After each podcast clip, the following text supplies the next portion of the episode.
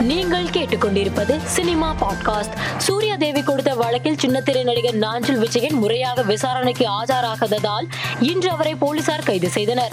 இயக்குனர் யுவன் இயக்கத்தில் கவர்ச்சி நடிகை சன்னி லியோன் நடிக்கும் ஓமை கோஸ் திரைப்படம் வருகிற டிசம்பர் முப்பதாம் தேதி திரையரங்குகளில் வெளியாக உள்ளது. இதனை படக்குழு போஸ்டர் ஒன்றை வெளியிட்டு அறிவித்துள்ளது. தமிழ்நாட்டில் சென்னை செங்கல்பட்டு கோயம்புத்தூர் நார்த் ஆர்காட் சவுத் ஆர்காட் ஆகிய பகுதிகளில் வாரிசு திரைப்படத்தை உதயநிதி ஸ்டாலினின் ரெட் ஜெயின் மூவிஸ் நிறுவனம் வெளியிடுவதாக உள்ளதாக அதிகாரப்பூர்வமாக அறிவிக்கப்பட்டுள்ளது.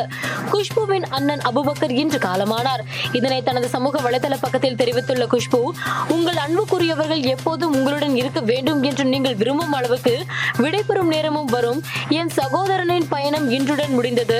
அவருடைய அன்பு வழிகாட்டுதலும் எப்போதும் எங்களோடு இருக்கும். அவருக்காக பிரார்த்தனை செய்த அனைவருக்கும் நன்றி தெரிவித்துக் கொள்கிறேன். அவர்கள் சொல்வது போல் வாழ்க்கையின் பயணம் கடவுளால் தீர்மானிக்கப்படுகிறது என்று வருத்தத்துடன் பதிவிட்டுள்ளார். பதான் பட பாடலில் ஷாருக் கானுடன் தீபிகா படுகோனை காவி உடையில் கவர்ச்சி நடனம் ஆடி இந்துக்கள் மனதை புண்படுத்தி விட்டதாக குற்றம் சாட்டப்பட்டது. இந்நிலையில் நடிகர் பிரகாஷ் ராஜ் பதான் படத்திற்கு எதிர்ப்பு தெரிவிப்பது குறித்து தனது சமூக வலைதளத்தில் காவி உடை அணிந்து பெண்களை பாலியல் வன்கொடுமைக்கு உள்ளாக்குகிறார்கள். சில எம்எல்ஏக்கள் வெறுப்பு பிரச்சாரம் மேற்கொள்கிறார்கள். காவி உடை அணிந்த சாமியார்கள் சிறுமிகளை பாலியல் பலாத்காரம் செய்கிறார்கள். அது பரவாயில்லை. ஒரு நடிகை படத்தில் காவி உடை அணிந்து வருவது தவறா என்று காட்டமாக பதிவிட்டுள்ளார். ஜேம்ஸ் கேம்ரோன் இயக்கத்தில் வெளி வெளியான அவதார் டூ திரைப்படம் திரையிடுவதற்கு முன்பே இணையதளங்களில் கசிந்துள்ளது.